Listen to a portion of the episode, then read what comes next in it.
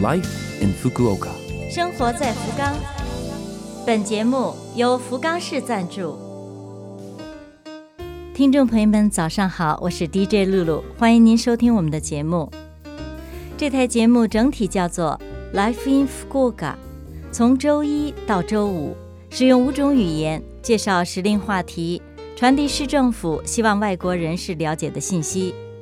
每周二是我露露主持的中文版，取名叫做《生活在福冈》，希望可以为您的生活带来启示。那好，这就让我们赶快进入正题。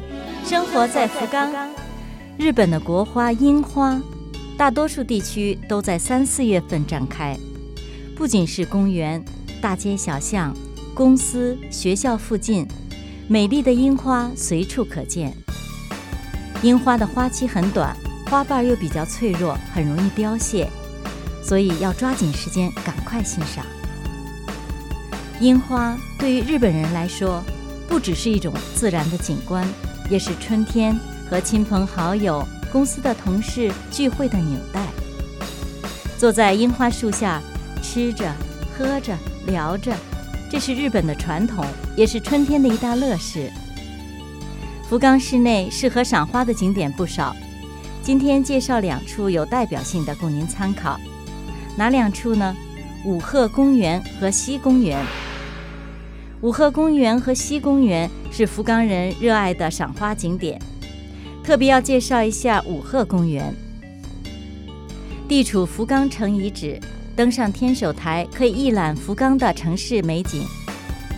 福冈城又名五鹤城或者是石城。福冈藩的初代藩主黑田长政花了整整七年的时间才打造完毕。城的规模不算很大，但很有气场。二零零六年被评为日本一百座名城之一。如果您选定来五鹤公园赏花的话，那么提醒您稍稍打出时间的富裕，因为它的附近有平和台球场、大豪公园、古代接待外宾的地方红炉馆。还有福冈市美术馆都离得不远，建议您顺便参观一下。除了福冈市内的公园，周边郊区也有不少令人流连忘返的地方。我个人特别喜欢寺庙里面开着的樱花。你看，日本的寺庙大多是黑色、白色，单纯素净的背景里面有那么几棵樱花树，淡雅宜人，感觉非常的好。有关赏花的更多信息，推荐您参考一本为旅日外国人量身打造的免费小册子，叫做《福冈闹》，上面有图文并茂的详尽介绍。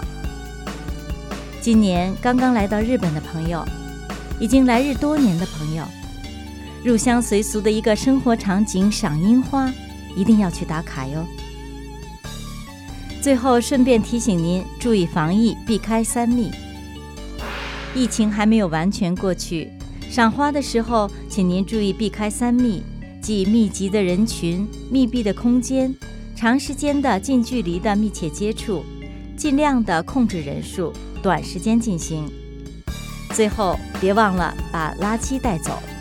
美好的环境需要我们每一个人共同努力。四月是日本新年度的开始，下面呢稍稍展望一下，我们这台节目。周一到周五，使用五种语言介绍市政信息、生活小贴士。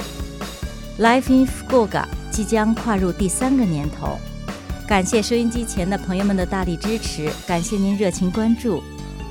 今后我们仍将竭尽全力传递更多的对大家的生活有帮助的各种信息。如果您有什么感想、有什么建议，请发到我们的邮箱里，网址是。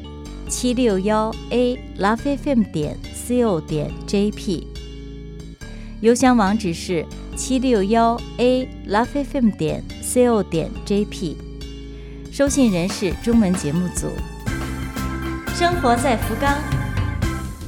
好，以上您听到的就是本周生活在福冈的全部内容了，感谢各位的收听。